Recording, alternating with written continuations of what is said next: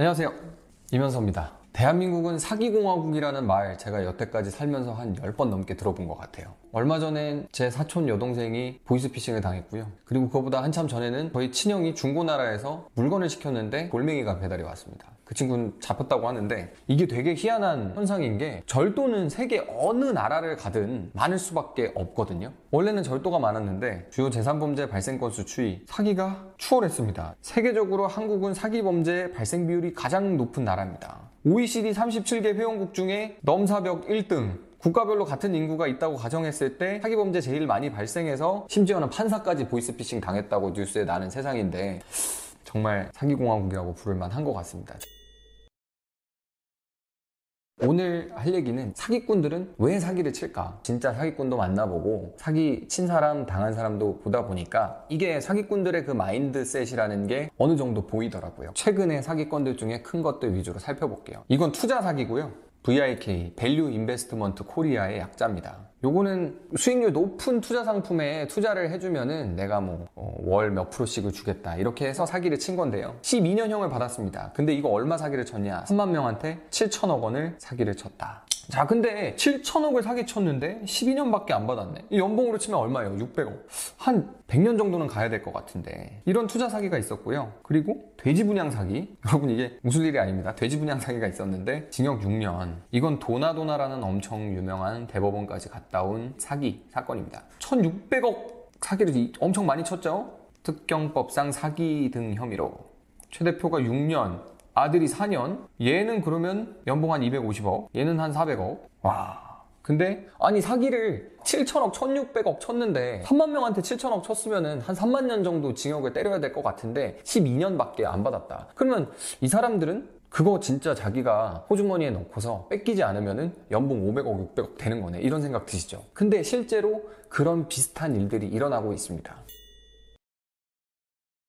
사기 사건 같은 경우에 배상 명령 신청을 통해서 내가 사기로 입은 피해를 돌려받을 수가 있는데요. 근데 이 배상 명령 신청이 사기 사건에서 상당히 많이 각하가 됩니다. 각하가 된다는 건 그냥 안 돌려줘 집에 가라는 거거든요. 그리고 이 배상 신청 명령이 인용이 됐다, 받아들여졌다고 해도 그냥 바로 돈이 나오는 게 아니고 내가 신청 결과 나온 거 가지고 들고 가서 또 집행을 해야 돼요. 뭐냐면 직접 뺏어오는 행위를 해야 된다는 거거든요. 근데 일단 배상 명령 신청 자체가 각하가 돼버리면 내가 그 돈을 가져오기 위해선 민사소송을 해야 되고요. 민사소송은 똑같이 그냥 변호사 써가지고 변호사한테 300만원, 500만원 줘놓고 소장 내고 법원 왔다 갔다 해가지고 그것도 받아오면 그게 집행권원이라는 게 돼서 거기 집행문이라는 종이를 붙여가지고 그것도 들고 가가지고 법원에 가가지고 제것 좀 뺏어주세요 해가지고 집도 경매 붙이고 이렇게 하는 거예요. 그냥 엄청 복잡하죠. 그러니까 받기가 되게 힘들어요. 근데 그거를 배상명령 신청도 안 받아지면은 내가 직접 소송을 해야 되는 거니까 받기가 더 힘들다는 얘기거든요. 그러니까 진짜 힘든 거예요. 진짜 힘든 건데 이 배상명령 신청 신청 자체가 정말 놀랍게도 그 7천억 사기 처먹고 도망간 이 범죄자한테도 배상명령 신청하는 게 타당하지 않다라고 각하가 된 거예요. 왜냐면 배상명령을 하여서는 아니 되는 이유가 있거든요.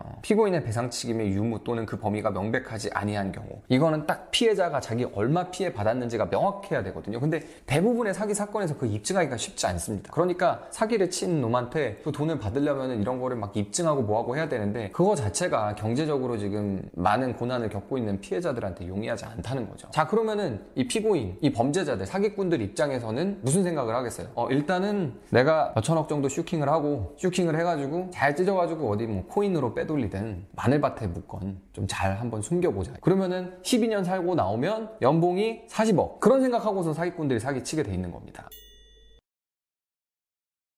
이 사기꾼들은 그러면은 왜 이렇게 감옥에 못 보내느냐? 감옥에 한 30년, 50년 썩게 해야 될 것 같은데 법이 왜 그렇게 돼 있느냐? 근데 생각보다 법은 좀 빡세게 돼 있습니다. 이게 아까 말씀드린 특정 경제 범죄 등의 가중처벌에 관한 법률인데요. 사기에 대해서 이득액이 50억 이상일 때는 무기 또는 5년 이상의 징역을 선고할 수 있게 돼 있습니다. 여러분 사람 죽였을 때 감옥 몇 년 가는지 아세요? 형법의 살인의 죄 보면은요. 사람을 죽인 사람은 사형 무기 5년 이상의 징역 사형 빼고 아까 그 50억 이상이랑 똑같죠? 사람 죽인 놈이랑 똑같이 취급을 하겠다는 거죠. 그러니까 이거 진짜 중죄로 이건 죽일 놈이다. 이거 사람 죽인 놈이랑 똑같은 거다라고 이야기를 하고 있는 겁니다. 자, 근데 아까 그 5천억 사기 쳐먹은 놈은 왜 12년밖에 안 받았느냐? 여러 가지 이유가 있습니다. 일단 사기 범죄에서 특경법에 따라가는 거는 함정이 있는 게 50억을 사기쳤다 그래가지고 무조건 이득액이 50억이 되는 게 아니에요. 왜냐면 1억씩 1000명한테 치면은 그거는 각 죄가 별죄이기 때문에 따로따로 되는 거기 때문에 이득액은 1억씩 그냥 1000번 한 거에 불과한 겁니다. 1억씩 1000번 쳤다 그래가지고 1000억이 되는 게 아닌 거죠. 그러니까 이렇게 여러 사람한테 불특정 다수한테 한 만 명한테 사기 쳐먹은 사기꾼들한테는 이거를 가지고 이득액을 무한정 산정할 수가 없게 되는 겁니다.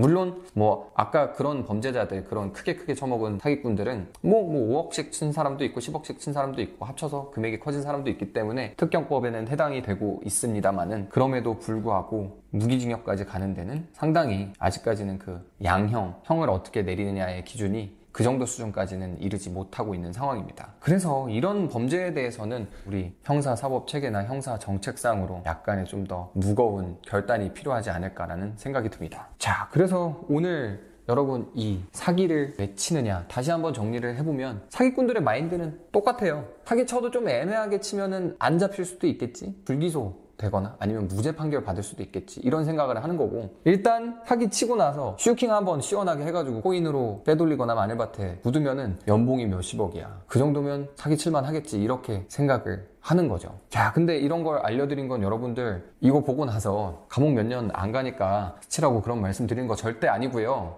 우리 주변에 사기꾼들이 너무 많습니다 이런 사기꾼들이 항상 호시탐탐 이런 생각을 가지고 여러분들의 돈을 노리고 있다는 걸 명심하시고 사기치는 사람들은 아마 그때쯤이면은 저희 형사 사법 체계가 조금 바뀌어 있어가지고 한 50년 정도 사실 거예요. 사기치지 마세요. 뿅.